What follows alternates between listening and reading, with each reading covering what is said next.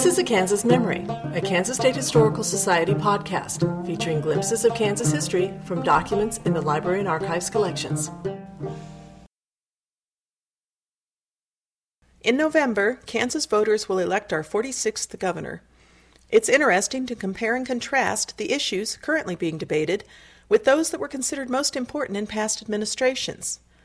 Dr. Bob Beatty, a professor of political science at Washburn University, conducted interviews from 2003 to 2008 with former governors for the Kansas Governors Recorded History and Documentary Project. These interviews are the basis of a series of articles published in Kansas History magazine.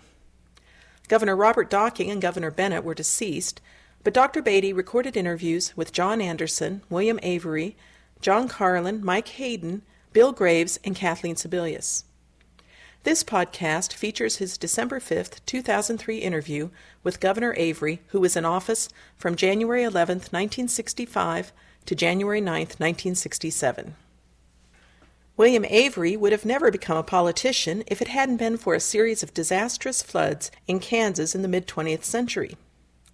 He was the third generation of the Avery family farming near Wakefield in Clay County when, after the war, President Truman appropriated funds to build two dams of unprecedented size in the Blue Valley to protect the lands downstream.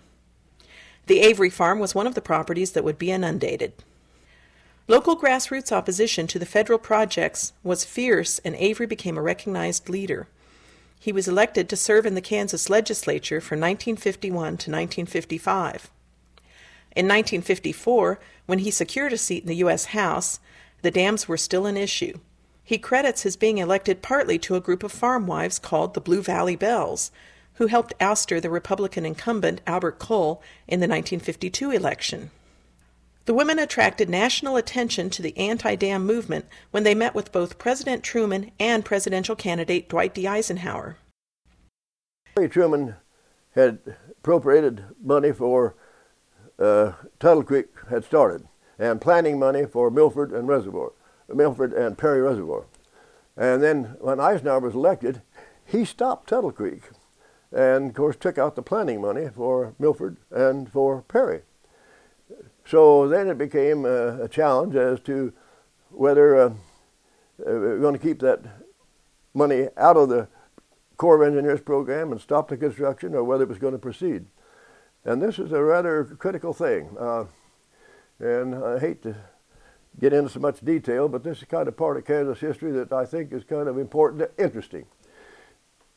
The uh, Eisenhower had stopped Tuttle Creek, and he did not put the money back in for his second term.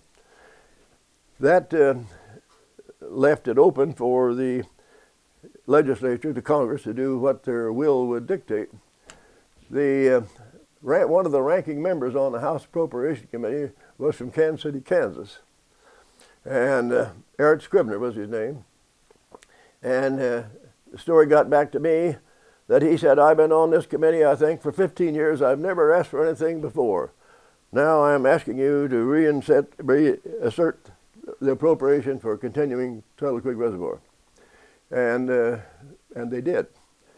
And Andy Schoeppel was the senator at that time, and he, I'm sure, conferred with uh, the House, and they had he got word they were going to put it in. So Andy came out for too. He was going to support the continuation of the Corps of Engineers uh, flood control program. And of course, then here I was a new member, so the thing came back to me, my full responsibility to get that item in the appropriation bill deleted. Well, you've been around long enough to know how much a new member of Congress, how much influence he would have getting an item out of the budget after the committee had put it in without the president's recommendation, and also with a senior member of the appropriation committee being the principal sponsor of the item. But I thought, well, you know, uh, I promised I was going to be against the reservoir, so it's my process, my responsibility to get this item out of the budget. So when the Appropriation Committee came up on the floor of the House, I prepared what I thought was quite an eloquent speech and to delete the appropriation. It was just for Tuttle Creek. That's the only one they put back in. And uh, came up for a vote. Cliff Hope was the only congressman from Kansas that voted with me. the, the other four all voted for the reservoir. And I was kind of mad at the time, but you know, stop to think about it. Uh, the be the second district at that time, southeast Kansas.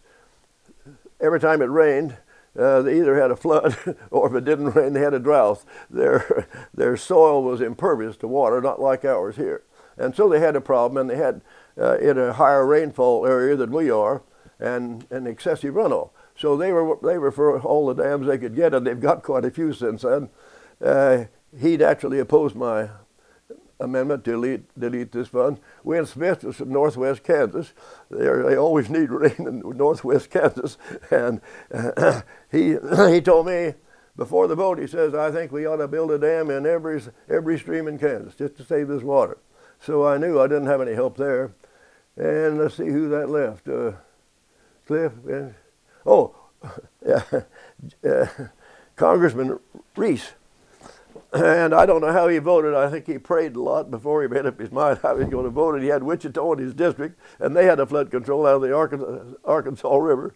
But he was from Emporia, and uh, they've always had floods. But uh, uh, he was a conservative. I think he would like to have voted with me, but he didn't. But uh, the whole thing came down to uh, I lost the Kansas delegation. Uh, so I came back to Kansas and, and to my home area, I said, you just as well get ready for Milford. Because uh, I lost that vote on Tuttle Creek, and I didn't get any help from the Kansas delegation. So you just well accept this is going to go. Instead of fighting it any longer, let's get with it and see what we can salvage and what we can negotiate to make this a, a, a developing area. Avery went on to serve in the U.S. House for five terms, from 1955 to 1965 but he was unable to stop the dam project and lost his land to Milford Reservoir. The project took 37,000 acres off the tax rolls and displaced thousands. Governor Avery's assessment of Democratic Governor Kathleen Sebelius, who was in office at the time of the interview, is a little surprising in light of how polarized party politics are today in Kansas. Is it is it more important the type of person who's governor of Kansas than the actual party he or she belongs to? Is, is that when you, were, you earlier you were mentioning the, the qualities of a governor? Well, that's a good question. And let me say it's a blend of both. Uh, the present governor, of course, has a little of that blend. Her father in law was a congressman of long standing and a friend of mine. And uh, her husband, Gary, I, this is in a different category, but I found out he belonged to my same fraternity that I belonged to. I didn't know that till later, but it, it made another little line of communication. And so uh, I have uh, nothing but uh, pleasant relationships with the present governor. I don't think, uh, didn't vote for, of course, but uh, uh, I didn't, I didn't complain about her, and I thought she ran a fair campaign. our candidate, I think she has performed very well for a uh, a minority candidate, I mean, a, a, member of a minority party in a, in a, a Republican state. Candidate, uh, I thought made some mistakes, and uh, so she went into office uh, for me with an open mind, and I think she has performed very well for a, uh, a minority candidate. I mean, a, a, member of a minority party in a, in a Republican state. In 1965, Avery was elected Kansas's 37th governor, succeeding John Anderson Jr., but only served one term. His experience in the U.S. Congress helped him get some major budget initiatives passed during his administration. One of them increased state aid to public schools, including community colleges, whose enrollment was increasing because of what were called the war babies. Another law implemented an income tax withholding system on employers, which increased the number of Kansans paying taxes by about 10,000 people. Not surprisingly, Robert Docking stressed these tax increases in his successful campaign to defeat Avery's bid for re election in 1966. It was the first election Avery had ever lost. Place where you're in a decision making position. You're going to have surprises, and they're not all going to be pleasant. And the decisions are sometimes hard to make. And uh, in a very simple statement, uh, that's kind of the way the governor's office is. You, you are honored as uh, I forget what they call you, number one citizen or something like that. They all stand up and you go into the room. You know, you can't help but think, gee, it's nice to be recognized and all that. But uh, the other side of it is you have these these tough decisions you have to make. Not every day, not the tough. You have decisions every day, but they're not all tough. But uh, once in a while, well, I'll say frequently, tough decisions come. But not not just politically. They are politically. Uh, indirectly, they're politically politically considered. But on the other hand, your responsibility is to the state, not to a private group that has a position that they are advocating. You don't, you, you don't have a, an obligation. You can have an understanding, but you don't have any obligation to them.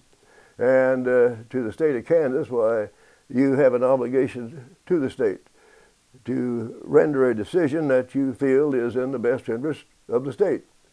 And I, I don't have any.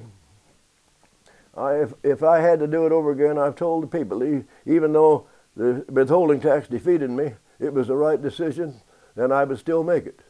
Uh, I might have, I might have put it off till after the election.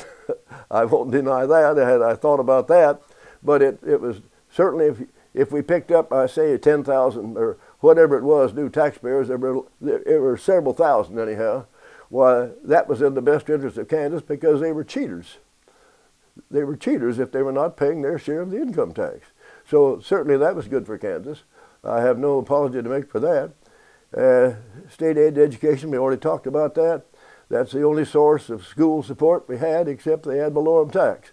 And that had gone up every year since World War II because school expenses had gone up and the baby boomers had come along by that time. And so enrollment was increasing and uh, the, these schools had no other source of income except the ad valorem tax. So this was a necessary thing. And uh, as I say, uh, despite uh, losing the election, everything that I proposed that the legislature approved is still there, except raising taxes. this has been a Kansas Memory, a Kansas Historical Society podcast. The documents used in this podcast are from Kansas Memory, a virtual repository of primary sources from our collections.